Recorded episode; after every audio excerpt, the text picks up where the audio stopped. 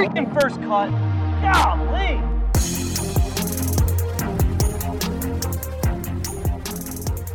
Welcome to the First Cut Podcast. I'm Rick Gehman. That right there, Sia Nejad. And Sia, my friend, it is finally come. The Masters and the DFS preview is no longer on the horizon. It is here. It is here. And you might be wondering, for those of you watching on YouTube, and if you're not, why aren't you? But you might be wondering, where is Sia at? Like, this is not his typical background. He must be in some sort of hotel room. The answer to that question is yes, I'm in a hotel room.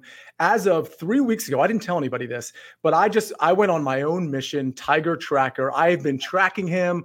I am in a hotel room just down the hall from him as we speak, and I can confirm he is in Augusta. Of course, I'm making all of this up. Why would he stay in a hotel room? He's got some probably like crazy Airbnb or some house near Augusta, I'm sure at this point. Yeah, before we went hot, uh, we caught you taking down the telescope, putting that away. You had all of your surveillance equipment up so that you could keep a real good eye on old Tiger Woods. Yeah, they said the telescope and binoculars were intrusive. And I'm like, you know, welcome to 2022. There's nothing intrusive anymore. We can do what we uh, want. The only thing that's intrusive are these darn fans trying to take away our one and done because they are making a move. They've flown past Kyle, they've flown past Sia and myself, and they're they're they're bearing down on us. And now there's two million dollars on the line for first place. And the link in the description will allow you to vote on this week's one and done. It's already in there. Remember, when we go to our mega preview pod on Tuesday morning, you got to have your pick in. So figure it out. Start scheming amongst yourselves in the chat and see. Uh, we we we need a week, man. We got to take we got to take back power. I think from these guys. Yeah, and I think it's going to happen. I, I, think maybe I don't know if this is the week. I, I, wonder what the one and done is going to be this week because I think there's a couple names that people just really want to play this week. So I have a feeling there's going to be some overlap. Perhaps not with Kyle and I, who are trying to, you know, the chase pack usually tries to get weird during events like this, but. I don't know. It's fun, but yeah, I, we're gonna. I'm gonna pass the fans. I'm not even worried about it. The fans can talk all the smack they want, uh, led by, of course, Elijah. I'm coming after you now. I like being in the chase pack. I'm all about it. I'm going to pass you. It's going to be within the next few weeks. I there's two things I won't do. I won't doubt Tiger Woods and I will not talk trash to the fans. Both of those things generally backfire for me, Sia. So you are a uh, much riskier man, much braver man than I am. Well, I can foreshadow that I will be doing both in this particular episode. Oh boy. All right, let's jump right on into this and I'll share my screen. Everything that you see will be from my website, rickrungood.com. And this is the course key stats tool. And see, uh, they're playing at Augusta National. I've heard of that place. That that's a place we go to every single year. There are a couple of changes this time around, but in terms of consistency, it's obviously the only major championship in which we get the same course every single year. There's a lot of good data and there's a lot of good information to go off for the Masters. There is, and and and I think this is one of the ones, Rick, if not the one, where you are really leaning on course history and some semblance of experience. Now, I'll tell you that sort of narrative, which is a very proper narrative, is going to perhaps have me pivoting as we go down this list of players to guys maybe who either have bad experience or maybe possibly who even don't have experience just because I know those players are going to be lesser owned. So that's definitely kind of something to buck the narrative, a way to maybe get different in DFS. Yeah, there are a couple of guys. I mean, even the young stars like Collin Morikawa, Viktor Hovland. Viktor's only played this once as a professional. He was the low AM, played it once as a professional. That's it. Sam Burns has won three times in the last year, has never played the Masters. It's kind of a weird um, awkward situation, Sia, where we've had a couple of guys with kind of these meteoric rises. And then you look at a golf course where history has been so sticky, arguably more sticky than any other course on the schedule. And we start scratching our heads because a lot of people just write off all these rookies. It's true. And and so here's the thing. You're you're it's appropriate to do that. except for when it's not. And in DFS, you have to consider some of the players that people are not playing. And so that's not always going to be just the guys who don't have experience. It might be guys that just people don't believe in or who have bad experience here. But you, you do want to factor those into to some of your analysis. I think in, in, when you're talking about single entry and three max, I think you can afford, if you want to, to be a little bit more conventional. But I think when you get into the bigger tournaments, or if you just want to be different in those single entries and really start passing people, some of those names, again, that we are going to go over, I, I think they're in play. Yeah, the experience might not be there, but there's other things that are going for those players that I think need to be factored in. If you're watching on YouTube, you're looking at a chart, which is a regression model in which I look at the last dozen years of stats for every player and look at the results for every course. And we start to find trends for the types of golfers that play well at specific courses. And it's really kind of one thing that stands alone here. Sia, it's driving distance. Only five other courses on the schedule is driving distance more valuable. And I actually could argue that this does not even take into account how important it will be in 2022. Obviously, number 11 and 15, they've both been lengthened. So the scorecard yardage is now up over 7,500 yards. And it's been a little wet in Georgia. There is more rain in the forecast for Tuesday and even Thursday morning. We'll see how that pans out. I think there's a situation in the, in which this version of Augusta National plays quite long. Yeah, moisture and and something that they always do, which is you know cut the grass the opposite way in terms of the fairways and things of that nature. So like if there's going to be less rollout as it is, but then you add that moisture that's coming in today, tomorrow, Wednesday. So all of those things factor in. I'll tell you, when I when I visit a course, and I mean visit from a DFS standpoint, that that everybody's like, oh, you got to have you got to have bombers. I, I I very often sort of buck that trend. I very often say, okay, well that I understand that's the narrative, but I think there's other golfers that can succeed here, and I know I can get different that way. Here, I don't think I'm going to do that. Now, that doesn't mean I'm not going to take some shorter players, but for the most part, this is one of the few tournaments all year where I'm really focused on length. And, and there's some obvious reasons behind that. Rick, you just showcased them. But, you know, if you're wayward off the tee, you can survive here. And I think that is just as important as the fact that the, the course is going to play even longer, perhaps, than the 7,500 plus it, it, it is. Yeah, hitting the fairway generally not a huge issue at Augusta National, quite wide in most of the lines that these guys play through. Okay, we're going to jump into the cheat sheet and we will probably go player by player for a while, Sia, because I think that's the way to handle our Super Bowl. But first, we're going to take a quick break and hear a word from our partners. Did you know that while over 60% of Americans dream of starting their own business, less than 20% of them take the first step? The reason? Building a business is tough.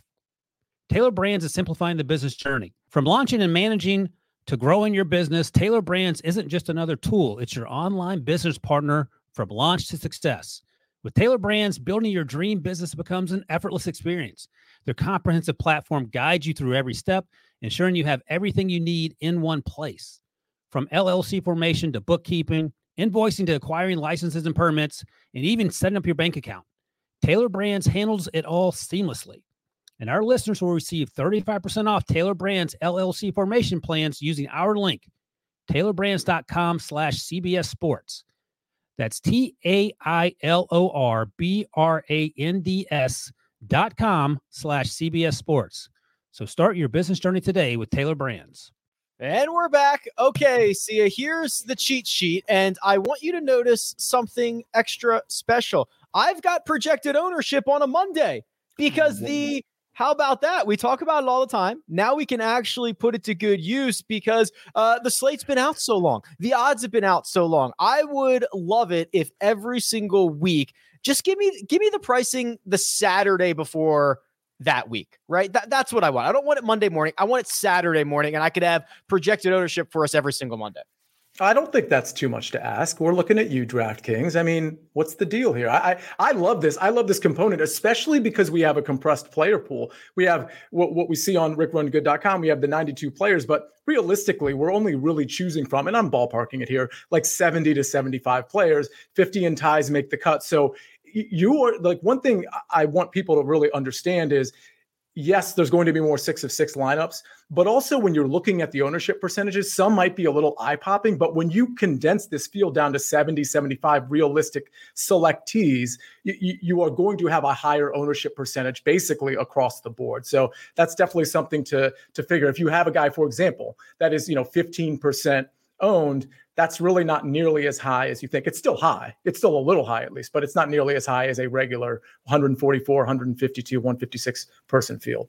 The number one golfer in the world, Scottie Scheffler, is the most expensive golfer on the slate, $11,000. Sia, I'm projecting him about 18% owned. That's going to change as we get closer to Thursday morning, but nobody hotter than Scottie Scheffler at the moment. How do we handle him for this week's Masters? Yeah, so it's a fade for me. One thing I can tell you, you know, when we did the, the the, initial show, the initial DFS first look, which was I think last Tuesday, we we kind of thought Scottie would be maybe a little lesser owned among this group because of the price and because people are just going to be so in love with guys like JT, for example, or Dustin Johnson for for good reason. But we're noticing that the ownership percentage for, for Scottie is is pretty high, at least relative to everybody else. I mean, he's right in that Jon Rahm range. He exceeds a lot of the people in this upper tier. So I don't really see a reason to pay the price for Scottie Scheffler. Like I understand he's number one in the world, but I mean is he is he better than than some of these guys up top? I'm not really sure. I don't want to be a prisoner of the moment. I see his history here; it's pretty good. And if you want to make an argument, if you really wanted to make it like a metrics argument against Scottie Scheffler, and I'm not saying this is a good argument, I'm saying it is an argument. The argument is, well, if you look at his his ball striking metrics versus some of the other guys in this range, it it, frankly, it's it's great, but it's not quite as good as some of these other guys. He is really leaning on the short game, the the around the green and the putting, which of course is going to be really important here. But my point is, this isn't such a transcendent ball striking stretch he's on relative to some of these other guys where I'm like, okay, I just have to put Scottie in my lineup. If he was 10% or 12%, different story. Yeah, in the last 24 rounds, Scottie Scheffler gaining six tenths of a stroke on approach. That's worse than uh, Justin Thomas. It's behind Viktor Hovland. The short game uh, that's around the green plus putting 1.2 strokes gained per round. That is by far the best in that $10,000 range. You see Nejad right there on that analysis. Uh, for me, probably a pass on Scottie Scheffler. If he was 8% owned, I'd be a lot more excited, but I'm, we're going to get to a couple of guys in single digit ownership at cheaper prices that I would probably prefer. Not there just yet. Jon Rahm, $10,800, uh, made a, a run in the WGC match play. He has been phenomenal at Augusta National. I, I think I would just prefer to save the 200 bucks, have the same ownership, and get Rahm over Scottie Scheffler. Yeah, I would prefer that. I'm not going to play either of them, though. I, I just, with Jon Rahm, I, I can legitimately say that the short game really scares me at this point. And we talked about this weeks ago. We're like, well, you know, he can turn it around, and he hasn't really done it yet. And so I understand in the match play, he looks to have turned it around to some degrees, to some degree. But I just don't know that I want to lean on that. I think I'd rather lean on guys who have a better all around game in this particular uh, elite range. So uh, Jon Rahm's going to be out for me. Yeah, Jon Rahm did gain around the green and with the putter at the match play, but while those numbers are official, they are a hair wonky because match play, there's concessions and they don't always put things out. So it's just kind of weird. I use it as a reference point. Certainly do not uh, use it as gospel. Dustin Johnson is the first one that catches my attention here, Sia, because he's 10,500. He is sub 10% in terms of projected ownership right now. Obviously, the victory in 2020, the runner up finish in 2020. 2019, DJ starting to look more like vintage DJ again. Yeah, I, I love DJ here. And I will say this I will predict that this number is going to climb a little bit with respect to his ownership, and that's fine. He, honestly, he's one of those guys that unless his his ownership number is you know close to twenty percent, I'm I'm just going to play Dustin Johnson. I, I, I love what he's done lately. Obviously, his history here is amazing, but he's been pretty good. The match play he was fine. He was good at the Valspar, at the players. He was really good. His big issue right now, as we can see here, is the around the green game. It, it's not pristine, but again, I, I don't think I'm not quite as worried about him because of his history here. So I, I'm going to just kind of try to write off the around the green game. I know what Dustin Johnson looks like when he gets really hot. That's what I'm playing. Yeah, we're starting to see that right now. And obviously, I believe it's uh, five top 10 finishes in his last six starts at the Masters and a victory during that stretch as well. JT already checking in as one of the most popular golfers on the slate. Sia, he's 10,300. I've got him at about 25% owned right now. For the last 90 days, I've been thinking Justin Thomas has a really good chance to win the Masters, but DFS is a little bit different. Uh, I, I, think it's really hard to play anybody in the 10K range who is going to be three times the ownership of someone else, right? Are you telling me that Collin Morikawa is uh, or Justin Thomas is three times as likely to win this tournament than Collin Morikawa? I find that hard to believe. Is he three times as likely as Rory McIlroy to win this tournament? I find that also hard to believe. So as much as I love JT in this format, it gets a little hairier. This is a this is interesting to me because I can tell you that my most successful DFS week was two master no the november masters so i guess that would be two masters ago i'm trying to two or three yeah the, the, the november masters and I played a pretty chalky lineup. It, it, was basically four chalky guys and one or two not so chalky guys. So I think, and that was a single entry tournament, by the way, one of the big ones. I finished second place, but you can get if you really like JT. My opinion here is you can get away with playing JT, and, and that's totally fine. I think once you get to the bigger tournaments with more entries, I think it's it's a really good idea to go ahead and fade somebody like that. But I can tell you from experience that in these single entry ones, you can get different elsewhere. If you really think JT is going to win this tournament, just just go ahead and play him. But I understand your reservation there. With all of that said, I agree with you, and, and I've heard what you've said about Justin Thomas in the past on on this show and on 300 yards to unknown. Uh, JT has a great shot. His game is is really good for this course. He probably should have won. I shouldn't say that. He, he very well could have won last year if not for the rain delay. So JT is definitely high up there for me. Yeah, I have already bet Justin Thomas to win. I will have to figure out what I'm going to do for DFS purposes. Collin Morikawa is next, and I've got him checking in at about 8.7%. Guy with already two major championships on the resume, $10,200. I think he might be playing better than people realize. Sia, you go back to even Summit Club. So he went second at Summit Club, seventh at the Zozo. He won the DP World Tour, fifth at both the Hero World Challenge and the Sentry Tournament of Champions. Then he had that one bad start in Abu Dhabi and he missed the cut at the players on the wrong side of the draw. Outside of that, it's been pretty darn good. Runner up at Genesis, and he got out of his group at the match play. Yeah, I don't have a problem really with with Collin or Viktor Hovland, to be honest with you. I, like they, they have experience here. Their experience here is actually pretty good, given that when they were here, they were pretty new to Augusta. I, I think if the ownership stays low for both, I'll, I'll tell you this. And I, I, I guess we got to go back to your screen to see what the ownership is for uh, Collin versus Hovland. Very but I th- I'm thinking I'm preferring Viktor Hovland here over Collin. Both of their short games are are questionable, so that's kind of a wash, especially around the green. At least in the last 24 rounds, and, and historically, it's it's pretty it choppy for both of them. So I think I prefer Viktor Hovland here over Collin Morikawa, but I think they're both fine plays. I'm certainly not going to be ignoring them. If if I'm looking at some of the guys I'm going to play in this range, it's definitely DJ. It's definitely a little bit of Thomas, but not as much as I'm I'm probably going to be playing DJ. And then it's one of those two guys. It's Collin or Viktor Hovland. Probably Viktor Hovland, but if Collin falls like well below Viktor Hovland, which I don't think he will, then then I'm I'm happy to play. These are elite guys. You know, this is one of those situations, Rick, where it's day three of the Masters, and Collin or and or Viktor Hovland are like, you know, nine or eleven or twelve percent owned, and people are just you know, hitting themselves over their head like, well, how, how could I have possibly ignored these two guys? And so if they remain ignored, I'm all aboard.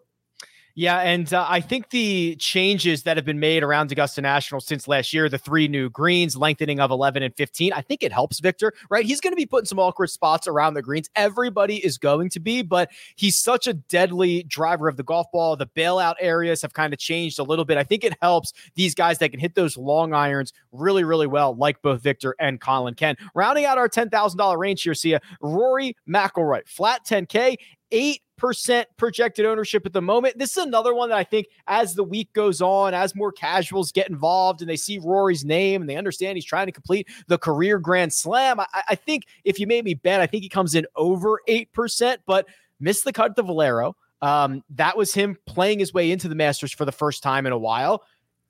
Is it is is Rory not in good enough form to win? No, and I'm sorry I even left Rory's name off when I when I just ran over the the three or four golfers I'm going to play in this range. I think Rory's a fine play. I I don't know how much you know. You're talking to a guy that plays a lot of single entry three max as opposed to the MMEs, and I'll probably have I don't know between 10 to 20 lineups. I'm guessing. I don't know how maybe 10 to 15 actually.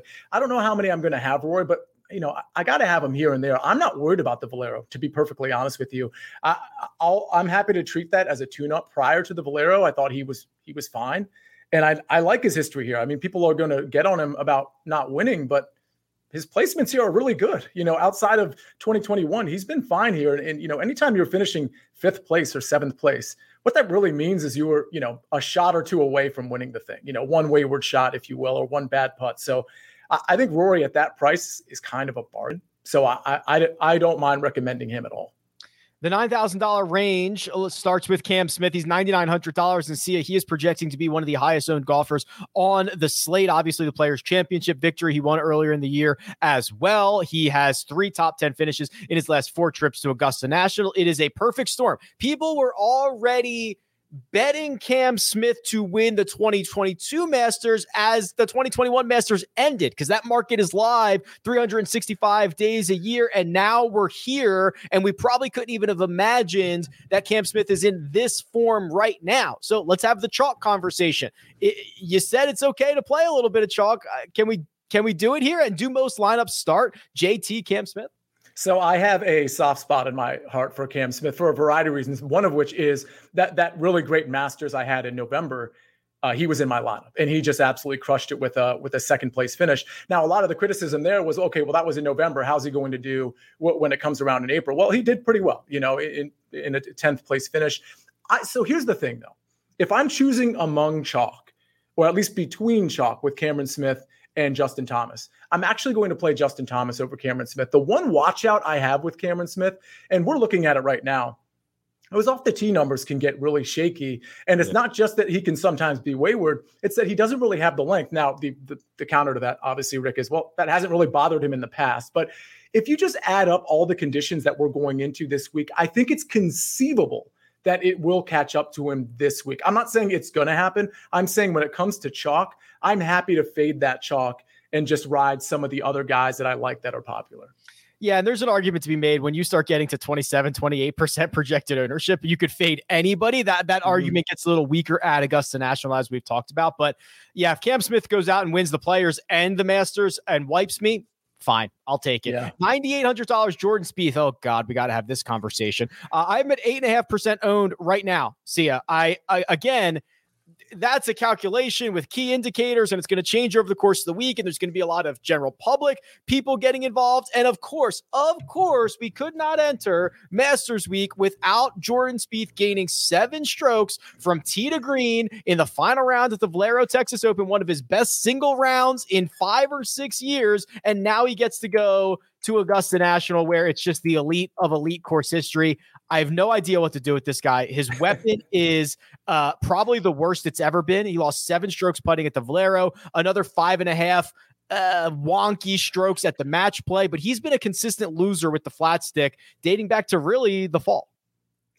I was so mad that he shot so well on Sunday, not just because I didn't have him in showdown, but like now I actually have to consider him at the Masters where he has such a good track record. I can tell you I'm going to be off Jordan Spieth, but that might be to my detriment. I, I not only did he shoot great on Sunday and he has the great history here, as far as the putter is concerned, this would be a lot more concerning to me because remember, there was some talk about his swing over the last few weeks.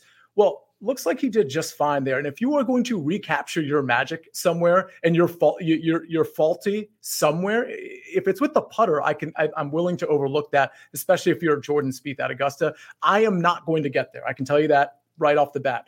But it's I get it.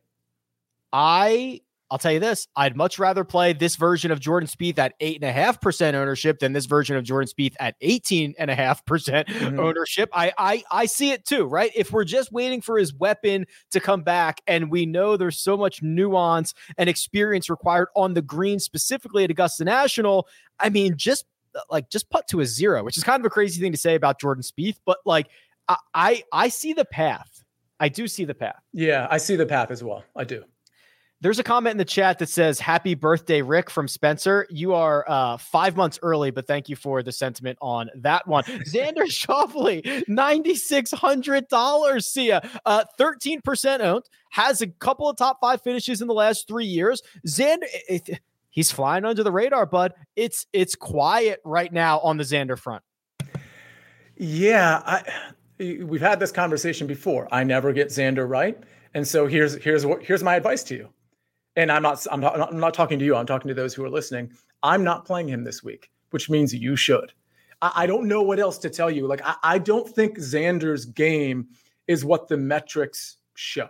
I just don't. I, I just think he's just a model maniac. And at the end of the day, like he never, I shouldn't say he never comes through. Clearly at the Masters, he comes through. There are other guys in this 9K range that I'd prefer to go to that will likely have lower ownership than Xander. I honestly think Xander's at 13. That's that looks right to me, but it wouldn't shock me if it goes up to 15 or so, and some of these other guys around him, like a Patrick Cantlay, for example, drop a touch.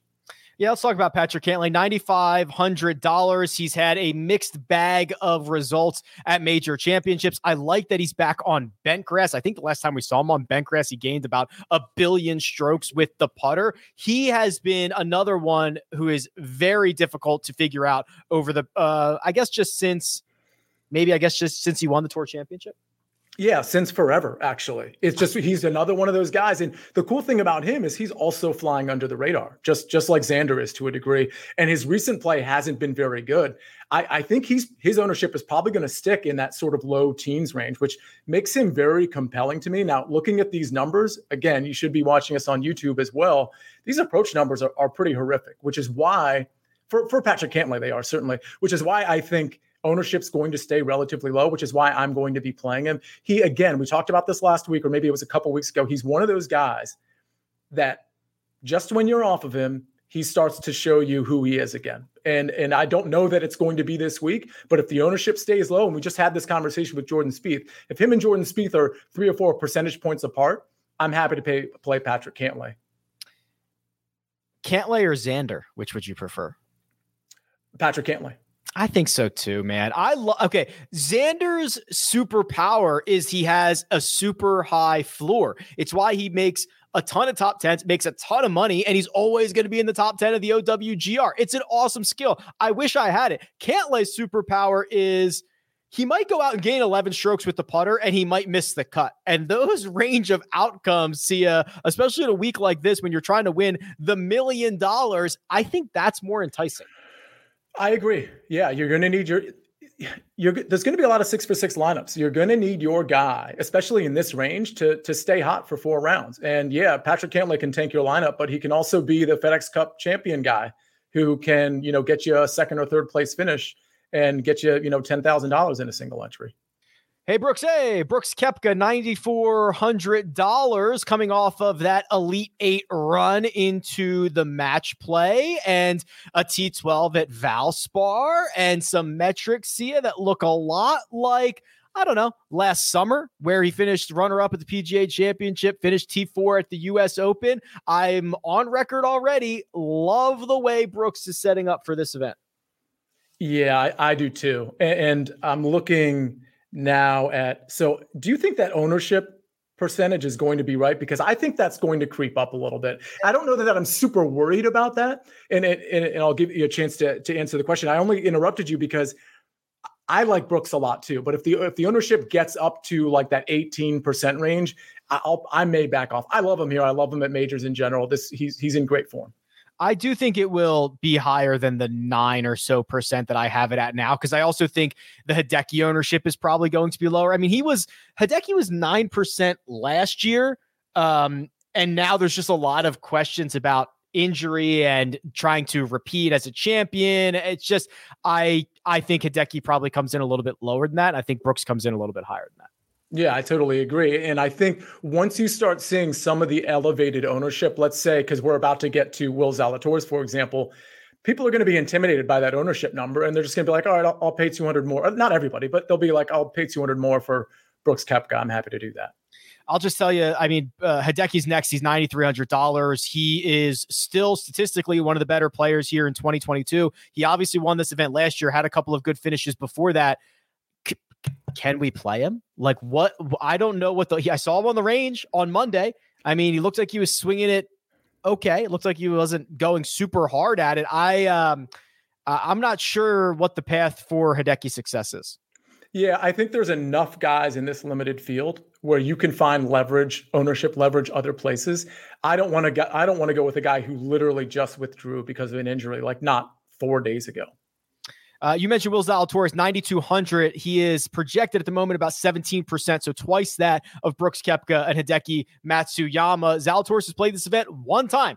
finished runner up last year, and he has probably gotten better since then, kind of emerged as this really elite ball striker. We saw some signs during the match play, Sia, that the putter is starting to improve. Can I sell you a little bit of Will Zalatoris? Absolutely. I mean, I hope his ownership percentage doesn't creep up to that, you know, 17, 18, 19 range, which it looks like it might be doing. I, I like Will Zalatoris. I, I, don't know that I'm. I you know it's interesting. I think I like Cantlay and Koepka a little bit more, and that might be more of an ownership thing than anything. But Will Zalatoris was really impressive here last year. Not only did he gain in ball, he gained over six strokes ball striking, but he also gained over six strokes with the putter at last year's Masters to finish in second place. What that tells me is okay. So we we think based on limited sample size that he is comfortable putting on these greens. Again, I understand how limited that sample size is, but we also know that he turned around his putter and eh, just in in the match play and actually gained with the putter for the first time in quite some time there. So you have that putting combination with what we know he does with the ball striking and what he's done at the Masters with the ball striking. It's actually hard to make an argument against Will Zalatoris. Yeah, it certainly is. Just below him is Bryson DeChambeau, $9,100. I have him at 2% right now. Sia obviously tried to work his way back from the wrist injury, played the match play. That didn't go so great. Played the Valero Texas Open. Uh, that did not go so great. And now he goes to Augusta National, which he infamously told us for him is a par 67. Um, not a lot of great public sentiment on Bryson this early in the week. Yeah, it's um it's pretty dramatic when you look at his ball striking. And granted, a lot of this goes way back because there was that that long sort of injury timeout he had.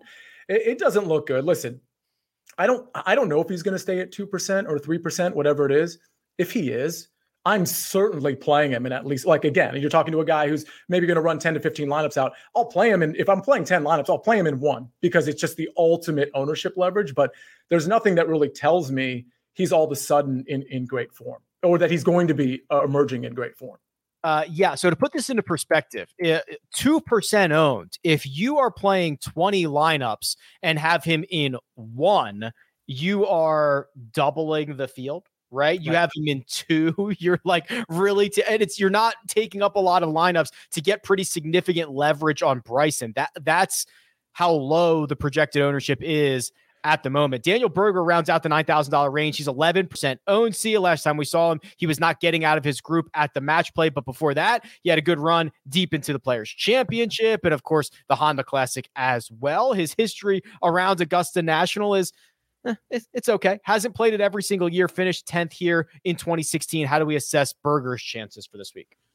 Yeah, I like Berger more than most. And, and I'll tell you, I think his ownership is going to drop a little bit. I'm I'm just guessing, sort of projecting here. Not that 11% is is that much in the first place, but it wouldn't shock me if he ends up being 10% or lower. I, I don't I don't think he's a great course fit, but I think he's really sneaky. I, I think he's the type of guy that you can put in a lineup, and if you know, if guys like Brooks, for example, or Will Zalatoris, like talk about getting leverage. If, if those guys tank and you have Daniel Berger, who really has been in, in really good form outside of the last two uh, tournaments, the match play and the Players Championship, the length of this course like frightens me a little bit for Daniel yeah. Berger, but not enough to say, okay, I'm I'm totally off of him. I think this is a perfect opportunity to incorporate him in at least a few lineups if you're making multiple lineups because we know Daniel Berger is the pedigree that that could absolutely top five this tournament. I agree. I kind of liken this a little bit to Webb Simpson in 2020, where we were, uh, myself included, it was like, oh man, a wet November Masters is not the place for Webb, and he finished inside the top 10. Berger's just that kind of good, just from tee through the whole, he's that kind of good. I would not be surprised, even though if on paper this doesn't look like a really good spot for him. We're going to continue and go through the $8,000 range, then, of course, find some value. But first, we're going to take a quick break and hear a word from our partners. And we're back. $8,000 range, Sia. This is the last range we'll go player by player. Then we can kind of just handpick some guys because there's a lot. Um, I believe the $8,000 range is where all the money will be won. I think there are going to be some interesting leverage plays. Tiger Woods is here. We've got a past champion in this in this range. I I I love the 8Ks. How cool is it that Tiger Woods is even in this range? How cool is it that we're like assessing Tiger Woods? Can it, let me just remind you of something, Rick. I I sort of like guessed uh, co-hosted with you on your Scramble show that you, up of course, do with Andy Lack on Tuesdays and Fridays. This is way, way back when you were first starting the show, and we were having this Tiger Woods conversation about how cool it is that we're even talking about the possibility that Tiger Woods is going to play again, whether it's this year or next year or whatever it is. And here we are, looking like I mean, I'm not guaranteeing anything. Um, but looking like Tiger Woods is actually going to play. So that conversation that we we had on the scramble was like, I don't know, three months ago. And here we are talking about Tiger Woods playing at the Masters. I mean, that is really cool. I'll guarantee it. The guarantee is if he doesn't play, you can get your money back for watching this uh watching this show. That's the that's the guarantee. Money back guarantee if Tiger doesn't play. Uh Louis Oosthuizen in leads off this range at 8900. Sia. Louis does Louis things. He's got a bunch of top 25s here at Augusta National. Is he someone who's going to be making your player pool? So he kind of falls in the same bucket as Daniel Berger to me. He doesn't really have the length. He's certainly like less length than Daniel Berger has. He doesn't have the length, but he's also kind of a big game hunter. And in terms of guys like your Cam Smiths of the world that can just navigate a course and figure a course out and and do it with the short game, kind of do it with the uh, the approach play. Louis is one of those guys. So if again, we're looking at ownership percentage of him at, at like 12-ish percent. Wouldn't shock me if that ends up being in the 10, 11% range, which you have to understand in this field with this limited number of players is actually quite low. So I think again, he's one of the one of those guys I think you want to pepper into your lineups. The finishing positions haven't been super impressive. I'm not saying to play both Louis and Berger in a lineup. I'm saying these two guys are more viable than you think, notwithstanding the fact that I do appreciate and like driving distance this week. Shane Lowry, $8,800, couple of top 25s in recent years. He has been much better on approach than I think people want to give him credit for. There was a time, probably a year ago, Sia, that I would have cat- categorized Shane Lowry as a short game specialist. That's no longer the case. I mean, go back to the Players' Championship of 2021. He rattled off like a dozen consecutive measured events in which he gained strokes on approach. He's in a similar stretch right now, four in a row, and then we had the the break where he played a lot of events on the DP World Tour. I I don't think people realize how good Lowry's been. They don't. They don't. We, yeah, and we've we've been talking about him a little bit because his metrics have really jumped off the page. I, so he's a tricky one because his history here doesn't look very good. And and the off the tee game can be a little spotty for Shane Lowry. I think he's an okay play. I, am definitely going to play him a little bit. I'm not super excited about it. Um, his his finish last, he had a T21 last time at the Masters. He gained over five strokes on approach. He lost strokes off the tee, which isn't an incredible surprise. He lost around the green, which I, I could see him completely turning around, and he gained with the putter. So I I definitely think he's in play. I, I don't. I'm not in love with the play, but I, he's definitely in play for me. Yeah, I probably like other guys more, but I like Shane. I like a lot of guys in this 8K range. One of them is Talor Gooch. He's $8,700, Sia. And I think there is already, and this is kind of a weird dynamic I want to get your thoughts on. Uh, pricing came out very early, and everyone was immediately like, Corey Conners is underpriced. D- Talor Gooch is overpriced, right? Mm-hmm. That was like the immediate reaction. And I've got Talor Gooch at about two and a half percent owned right now. I'll tell you, I agree that Talor Gooch is too expensive. I don't think I care. I like the way Talor Gooch sets up. And at only 2%, I kind of feel like I could be getting a steal because the industry's already written him off. Yeah. So a player being too expensive. So this is all, it's almost like, like myth, mythical at this point that is a bad thing, but it can also be a really good thing because if he's too expensive, it's so expensive that people don't want to play him. Well, then all of a sudden you found your leverage. Find your find your your cheaper guys somewhere else. I, I totally agree with you. I mean, obviously he doesn't have experience here, but he does have the game. He is a good course fit here, in my opinion. Yeah, and he's he's in good form. Listen, even if that even if that ownership doubles, even if it gets to five or six percent, I still yeah. think he's a good play even if it quadruples, geez, I mean, I mean, look at yeah. okay. So what I love about Gooch is, uh, yes, he loses strokes off the tee, but he does it uh, because of accuracy. He's actually longer than he is straight. So 65th in distance, 94th in accuracy. Well, we already talked about pretty easy to hit the fairways around Augusta National. Then he turns into a really, really good approach player. Like that's his strength, which we know is going to be important. So his biggest weakness, I don't think, is as big of a weakness, and his best strength, I think, is even more important here. He's got a decent enough short game. hey, give me a two and a half percent owned Talor Gooch. There's a lot of guys that fall into that Talor Gooch bucket that we just talked about, like Louis, Daniel Berger, where they're not necessarily super long off the tee, but they, Cam Smith is another one of those guys, but they can make up for it in other ways. And honestly, if, if you're building, you know, if we're if we're building like segments of lineups, yeah. maybe that's one of the narratives you go with. Maybe you have like out of your 10 lineups, you have a lineup where it's like, all right, I'm not going to really be focused on length with this lineup. I'm going to be focused on, you know, just ball strikers and short games. So I definitely think he fits in that box.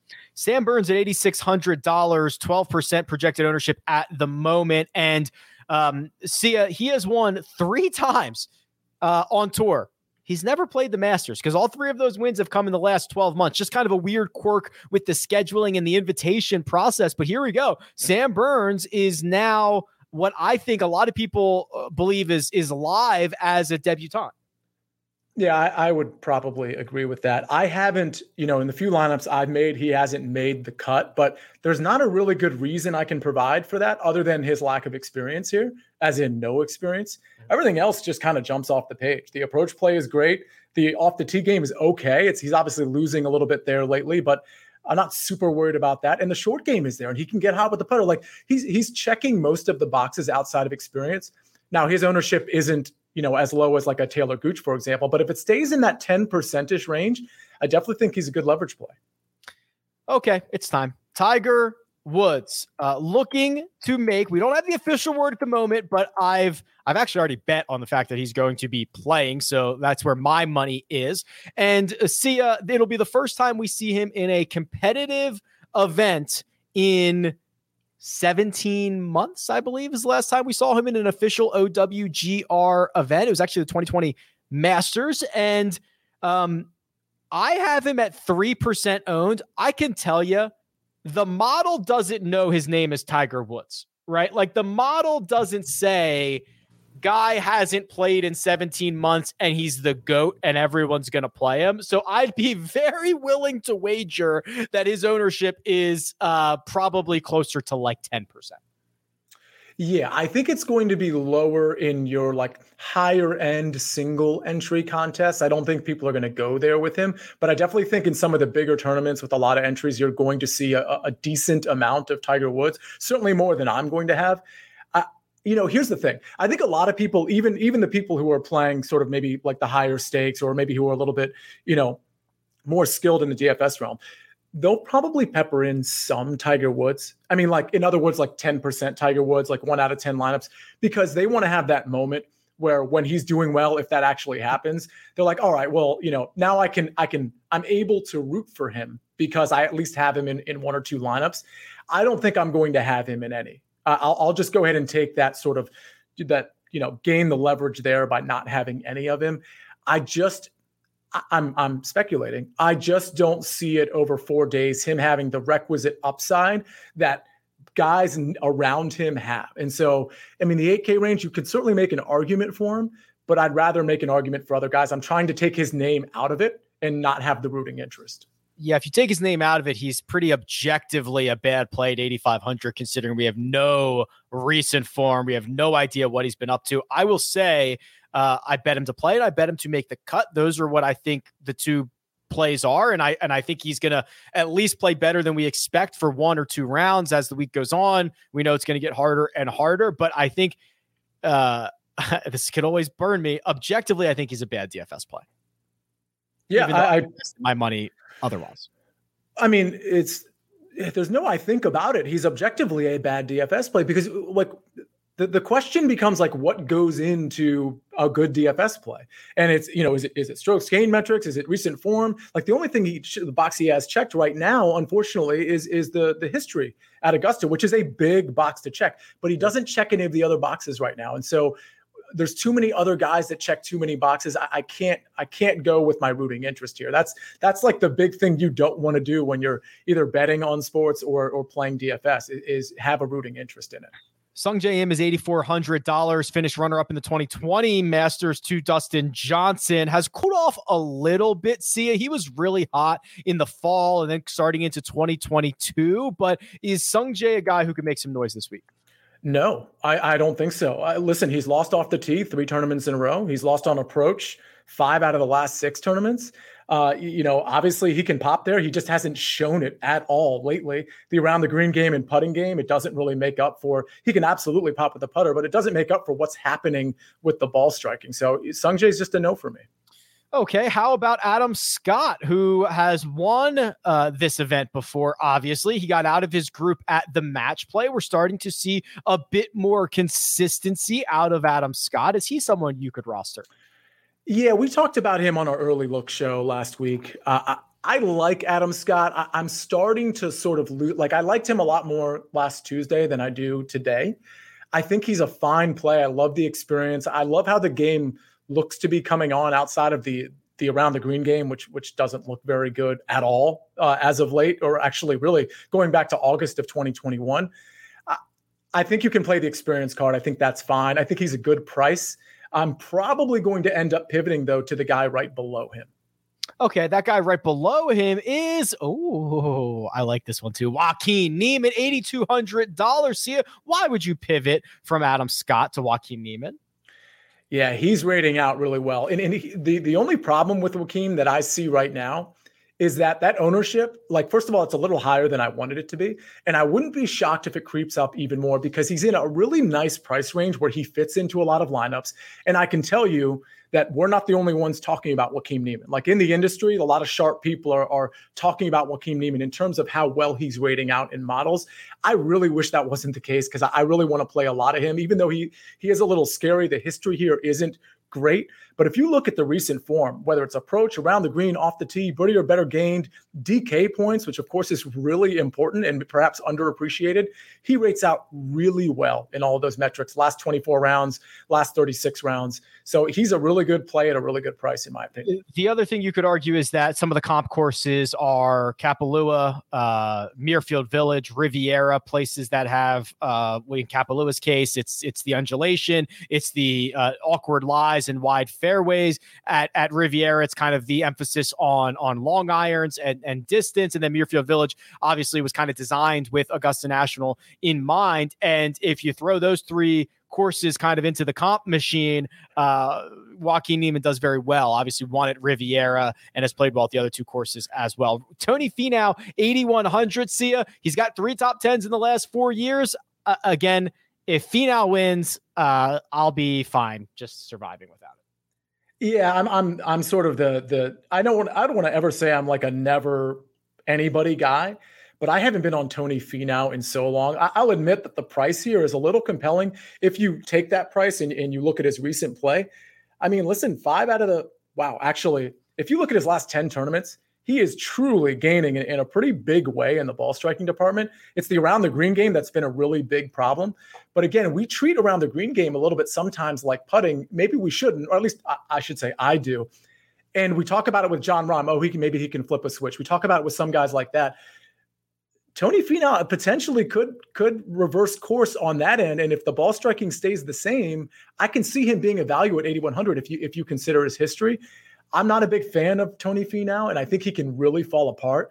But if there was a place for him to really, let's say, boldface his turnaround, it would probably be this week, considering he has momentum going into a place that he's had very good success. Yeah. Okay. I mean, I I I would not be surprised, but I will not be invested in it. Then finally, yeah. at uh, eight thousand dollars flat, Tyrrell Hatton finally broke through and had a good finish in 2021 for the first time in his uh, Masters career, and he had a runner-up finish at the API. He played well at the Players and the Valspar, and even uh, made a run at the Match Play. Tyrrell Hatton is playing good golf right now. I don't mind this one bit. Yeah, he's playing good golf. He's he's not going to make the cut for me. I mean, he rates out pretty well across the board. I, actually, it's pretty much below average in terms of this range is concerned. But it's it's just a no for me. the The history here is is fine. The recent form is fine. I just like the upside of some other players here.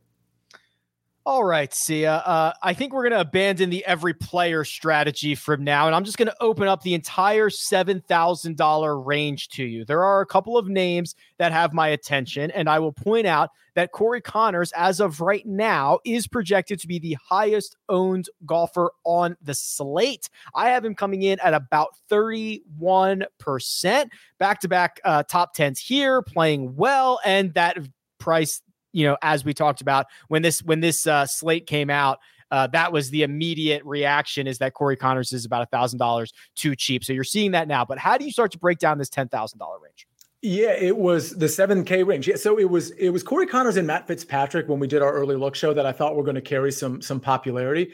I mean, the Conners number is staggering. If if that stays like I'll say this 7K chalk is usually bad chalk. I think, you know, we, we've kind of come to accept that. That doesn't mean you never play 7K chalk, but man, if this is anywhere close to even 25%, I, will have them probably in zero lineups only because I like I get it. The recent form is good and the history here is good, but I like other guys. I'd much rather play Matt Fitzpatrick at, at the high teens number than I would Corey Conners at, at anything like 25 or 30%. I like Matt Fitzpatrick, and I think, you know, listen, this is one of those situations where people are going to look at Matt Fitzpatrick. Granted, he's getting popular, but they're going to look at Matt Fitzpatrick versus, let's say, Corey Conners. They're going to look at their histories. They're going to look at their recent form in terms of finishing positions. They're going to, they're going to come to the conclusion that Conners is the better play.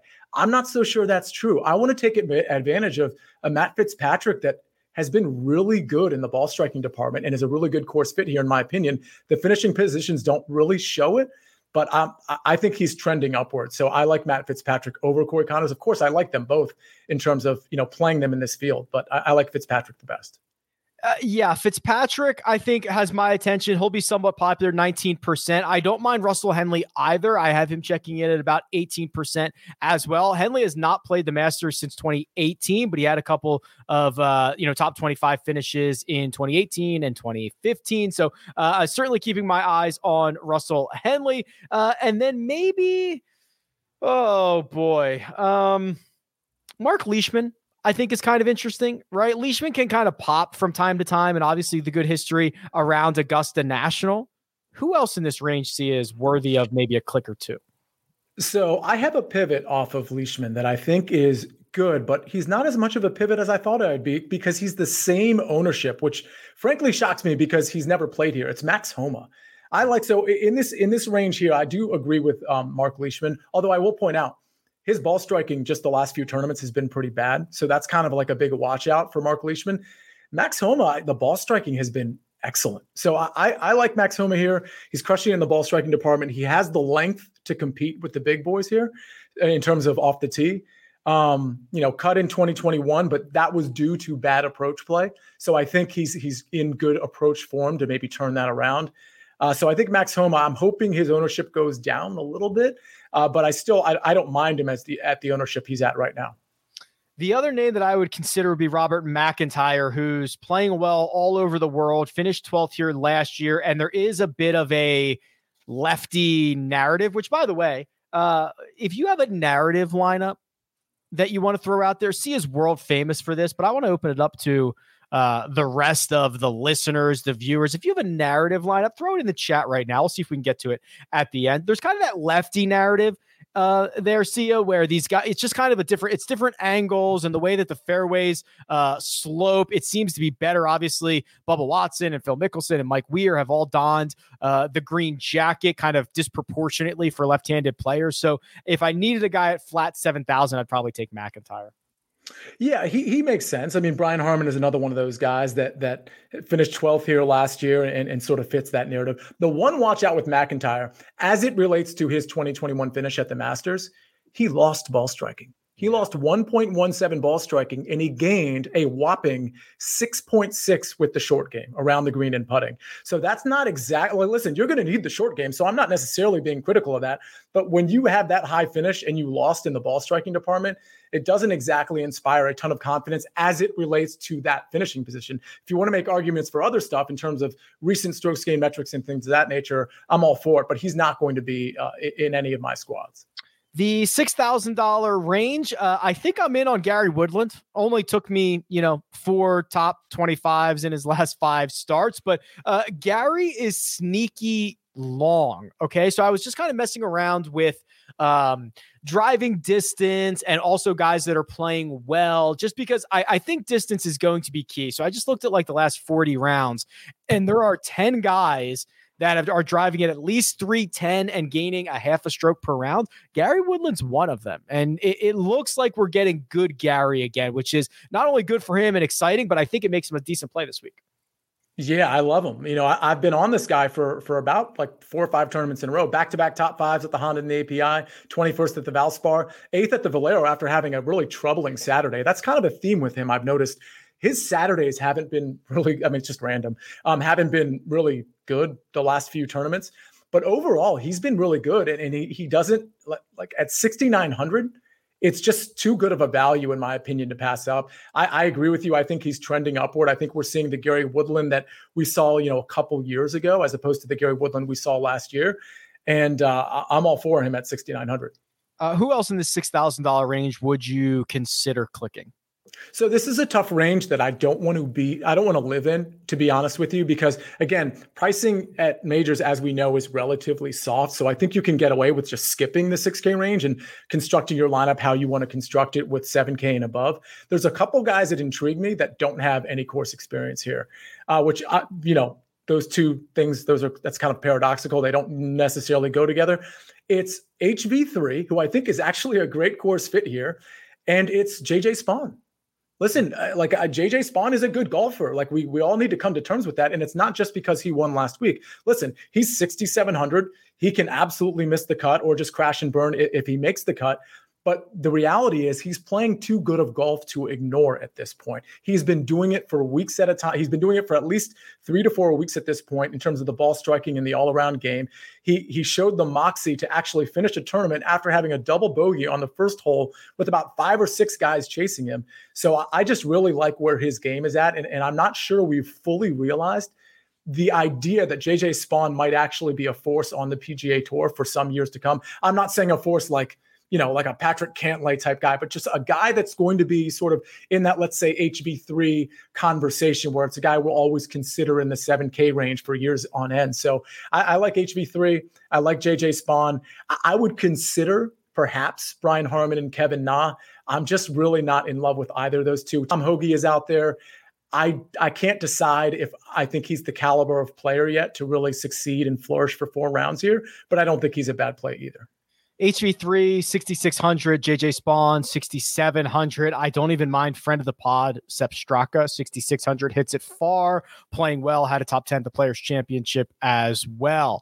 Um, okay, so we are getting some, we are getting some interesting little narrative lineups out here. So let's see. Uh, I saw one that said, uh, state of Georgia from Corey, state of Georgia. Now, would you, would you say they're from the state of Georgia. They went to college in the state of Georgia because we could do. There's about a billion of those guys that we could get to. Yeah, I mean, we could go Georgia Bulldogs, but I I think maybe he was talking about you know living or growing up in Georgia. I'll, I'll tell you this. I've gotten some really good lately, the last couple of weeks, some really good direct messages. And I, I encourage either sending me direct messages or just, you know, putting it out there, tagging First Cut Pod, maybe, you know, whatever you want to do with your narrative lineups. I'll tell you, this is going to disappoint a few people. But I don't have a narrative lineup for the Masters yet. I am going to put one out there in, in the Twitter sphere for on behalf of the First Cut Pod over the next day or so. But I wanted to make it good, and I was getting so many suggestions uh, via direct message and some people that were just tagging me on Twitter that I was like, I kind of want to cull through these and like put a fun one out there, whether it's one of mine or, or somebody else's. So I love the fact that people are kind of like glomming onto this. I think it's really fun, and I encourage you to uh, maybe Jacob can handle how you want to handle it. But whether it's direct message or tagging First Cut Pod, I'm all for this. I think this is great. Yeah, just just tag us. That's probably better. DM is uh, trust me, a very unreliable way to receive uh, messaging. How about Jeff saying injury narrative? Tiger, Paul Casey, Hideki, Abe Ancer. We could round that out with I don't know guys that often WD. Maybe we could throw like Kevin Na into that. Well. Maybe we also could... Webb Simpson. Did he include Webb Simpson there? No, Webb Simpson we could put in there as well. Yeah, that would be injury concerns. That's a good one. Okay, let's see what else do we have here. Uh, players. Oh God.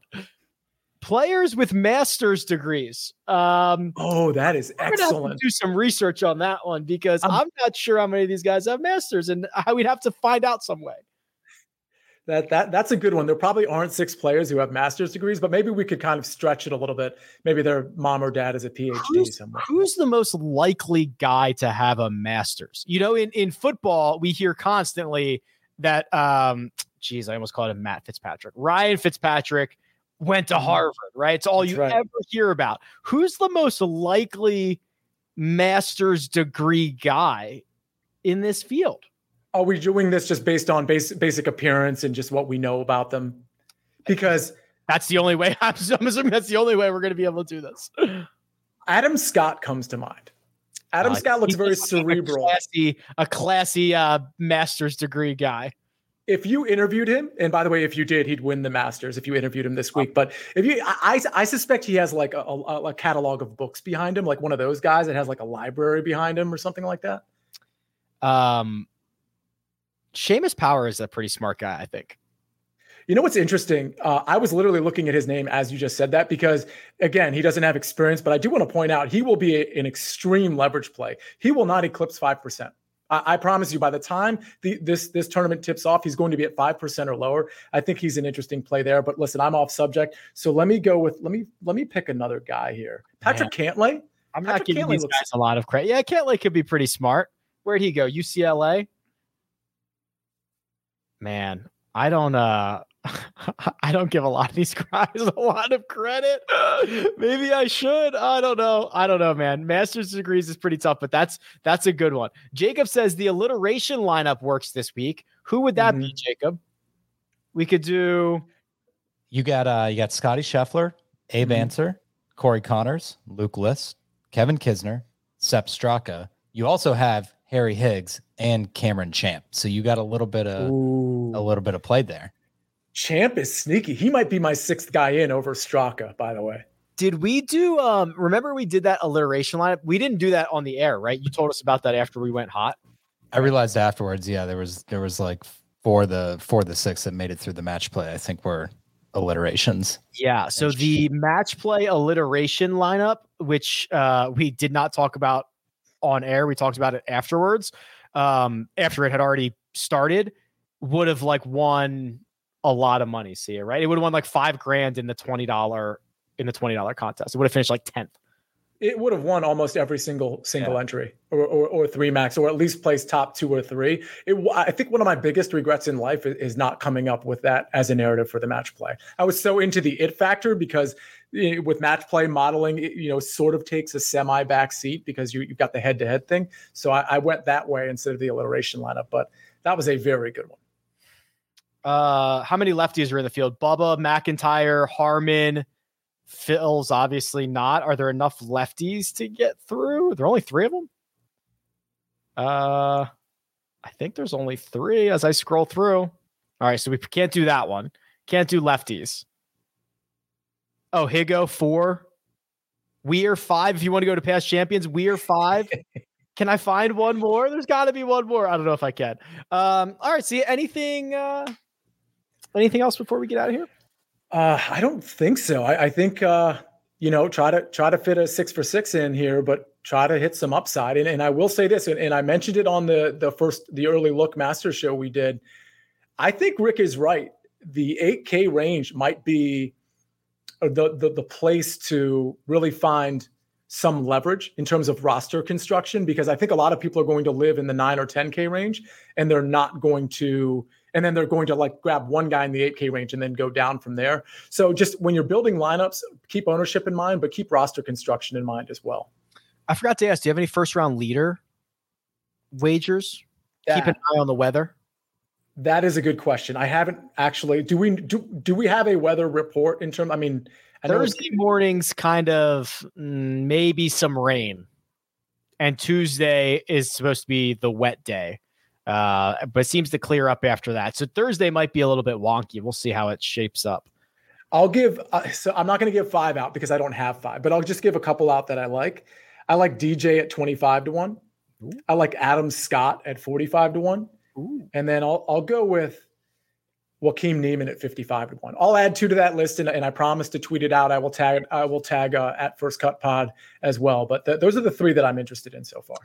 Uh, schedule for this week quite extensive. So Tuesday's mega preview show is at uh what time is that 1 p.m eastern as i do the conversion right 10 a.m pacific yes uh in which you have to have your one and done selection in before that so make sure to get it in right now link is in the description then on wednesday we have a live stream which is going to be at 1 p.m. Eastern. Do a lot of question and answer, fun stuff there.